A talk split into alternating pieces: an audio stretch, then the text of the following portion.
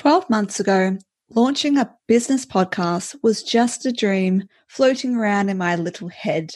The benefits were obvious. I could expand my reach, enhance connections, build authority, and attract more web traffic. And it could all be achieved at a minimal cost. Yes, on paper, it seemed like a brilliant addition to my marketing strategy, but I had no idea where to start. The whole process felt extremely overwhelming, which led to months and months of procrastination. In today's episode of Marketing and Me, I wanted to share my tips based on my own experiences to help you get a podcast off the ground as well. Let's tune in. Welcome to the Marketing and Me podcast. If you're eager to grow your health and wellness business via effective marketing methods while maintaining your own health and wellness, this podcast is for you. I'm your host, Leanne Shelton, health and wellness content coach and copywriter at Right Time Marketing. Today, I'm talking about starting a podcast. While I can't claim to be an expert on the topic just yet, I've definitely learned a lot over the past year or so. I think the catalyst that officially kickstarted my podcasting dream was meeting Tony Constantino, the WordPress guy, at a networking event. We were chatting about podcasts, and Tony mentioned he had experience in editing podcasts. I remember then shoving my mobile phone into his hands, asking him to enter the sound equipment I needed and where I could get it from, because that was one of the key barriers that was stopping me. I just had no idea what I even needed. From there, I began fumbling my way through the podcasting process. I set myself the challenge to launch in January 2020 and then told everyone about my goal to ensure accountability. And then I did it, obviously. I launched the Marketing Me podcast. After months of questioning, searching, purchasing, and downloading, the sense of satisfaction was indescribable.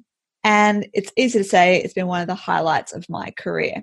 So, are you hoping to get a podcast off the ground? If you are, here is a list of the basics to help you overcome the uncertainty I faced in the beginning. The first thing to talk about is the purpose and messaging. So, you need to work out the purpose of your podcast. Who's your target audience? What needs or pain points are you going to address? So, for this show, my target audience is obviously health wellness business owners who are hoping to grow their business but maybe letting their own health and wellness kind of fall down because they're always focusing on their clients. So your show may not be serious. It can be light-hearted, educational, or maybe it's purely for entertainment. But you need this clarity up front to ensure consistent messaging.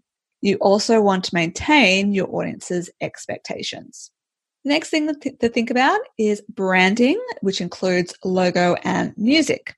So don't underestimate the power of an attractive logo for your podcast. After all, it must stand out among the thousands of thumbnail images flooding the podcast players. Unless you have strong graphic design experience, I recommend calling in an expert for this point. You need to ensure the podcast cover art dimensions are 3000 by 3000 pixels and it's saved as a JPEG or PNG file. Look, personally, I did create a mock up in Canva and then actually went to um, graphic branding ex- uh, experts, Mode Media, and they helped me just uh, fine tune it a bit. So you could do the same.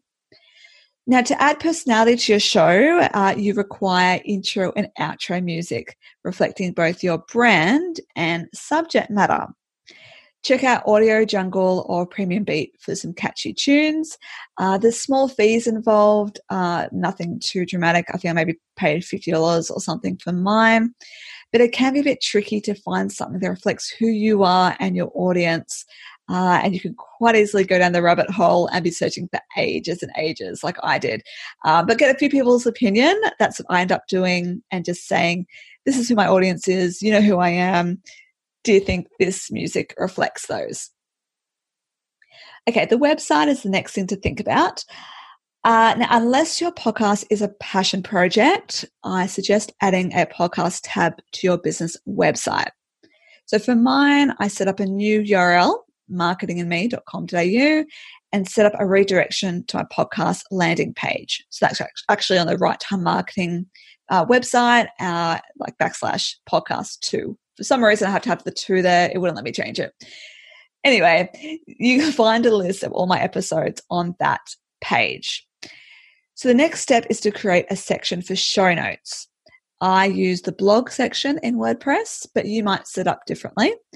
Now, just to just clarify, uh, show notes should include links to individual episodes, background information, bios, resource links, and transcripts, uh, which is great for SEO, search, search engine optimization, and giving your listeners a reference point.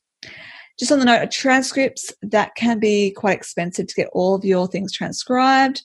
I personally just have transcripts for my solo episodes because I usually write my notes down. Um, if you can get transcribed, that's that's actually pretty good, but it can get expensive, especially if you're only um, you're not initially making money from your podcast. The next thing I want to talk about is equipment. Now, in the current climate, it's probably best to set up a mini recording studio at home, uh, but this can be done at a surprisingly low cost. Uh, so I recommend purchasing the following recording equipment online. This is based on Tony's recommendations to me. So the microphone, I personally got the Audio-Technica ATR 2100 microphone with the USB connection. Don't worry, this will all be in the show notes, uh, which was around $159. So not too bad. Uh, then I got the boom arm, which is what it all, you know, boom arm it's the arm that connects to your desk and, and, the microphone. I've got the Rode RODE PSA1 professional studio boom arm, which is around 130 bucks. Then I have the shock mount. Uh, I have the Knox, K N O X microphone shock mount, which is around $36. From my memory, I think costs more to actually get it posted. Um, and headphones, Sony MDR ZX110 BCE but actually, that's just one idea of headphones. I've got my Bose uh, noise cancelling ones. Uh, that's just so you can hear yourself and any background noise. And so that could vary in price there. Um, now, for all this equipment, I have heard recently a lot of people are doing their own podcasts right now. So you might struggle to get some of these things online currently, but just keep doing your searches and hopefully they come become available ASAP for you. But you can work on the other stuff in the meantime and build it all up. Uh, recording and editing software is the next thing to consider.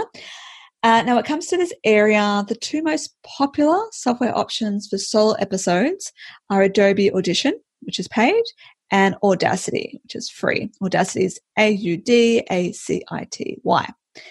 For guest interviews, Zencastr and Zoom are pretty good. Now, personally, I use Zoom for everything, my solo and guest episodes. Then ask the podcast VA um, to handle the editing side of things, which might be the best option for you too. I tried Audacity, but it just sounded better when I did it in Zoom for some reason. And for consistency purposes, I figure I'd just keep it all the same. So it's totally up to you. The podcast media host is the next thing to think about. So, this is one of the final steps in the podcasting process because this is basically the home for your show. I use the free version of Whooshkaa, which is W H O O S H K A, but Libsyn, Blubrry, and Omny are other great choices. This is where you upload your edited episodes and create an RSS feed link to share across iTunes, Spotify, Stitcher, Pocket Casts, and other podcast players you only need to register register your show for free with each of these directories once. They'll then automatically update every time a new episode is uploaded to your host. And personally, this is one of my biggest few moments because I had visions of having to update all these things individually every time I update a new episode. So there's the key stuff. And in addition to the mentioned tips, I just like to add here a little disclaimer that running a podcast can take up a bit of time. I did most of this admin during the Christmas New Year period when things were a bit quieter. For you personally, this could be a quiet time right now, so it's a perfect opportunity. But also when you're in the flow of your podcasts, I do them weekly. I've heard that weekly is better for maintaining momentum, but I do know people who do them less frequently, like fortnightly or once a month or six weeks. It's totally up to you. Just be mindful of how much time you can dedicate to it. So for me, like if I'm preparing my own content my solo episodes, I like to write most of it out so I don't blab on. And for guests, I prepare questions for them, you know, a bit of backwards and forwards, sometimes deciding upon the topic name and then obviously briefing them. And I have a little PDF with a bit of a background on my audience, what they can expect, how I run it. It's run by Zoom. You know, we first five minutes after they enter the Zoom chat, that will just be casual. And then I press record button after five ten minutes, knowing that they're relaxed, that kind of stuff. So that's something you could probably do as well. I also know people who create like forms that they send out when people show interest in their podcast and they can fill that out. So a bit of admin involved. And then obviously, if you are editing yourself, there's that element. I personally, yes, as I mentioned, send it all off to the podcast VA because I knew it just it just do my head in if I tried to do that stuff myself. But to be honest, I don't have it heavily edited. I pretty much just have the music added and have my um, my intro, which I write later on, get that inserted as well.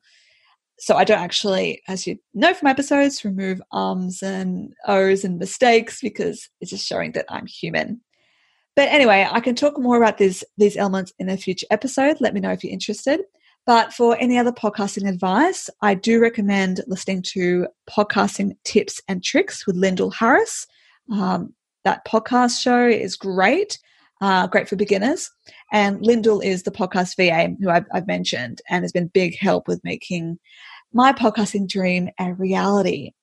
I also recommend joining her Facebook group, Australian Podcasters Collaborative, which is a community filled with other newbie and experienced podcasters from across the nation and some overseas. And I admit to asking her many a question before I officially launched, and they're all very friendly and um, it's a really great group. So I recommend that. Now, I hope you're feeling a little less overwhelmed by the podcast journey ahead of you.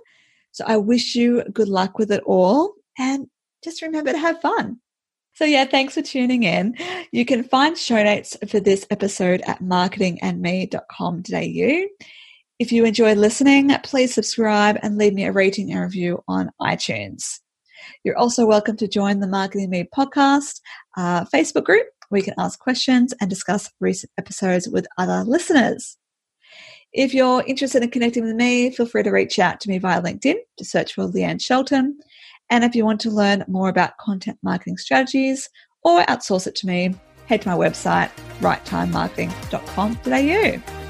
And until next time, I wish you good health and good wealth.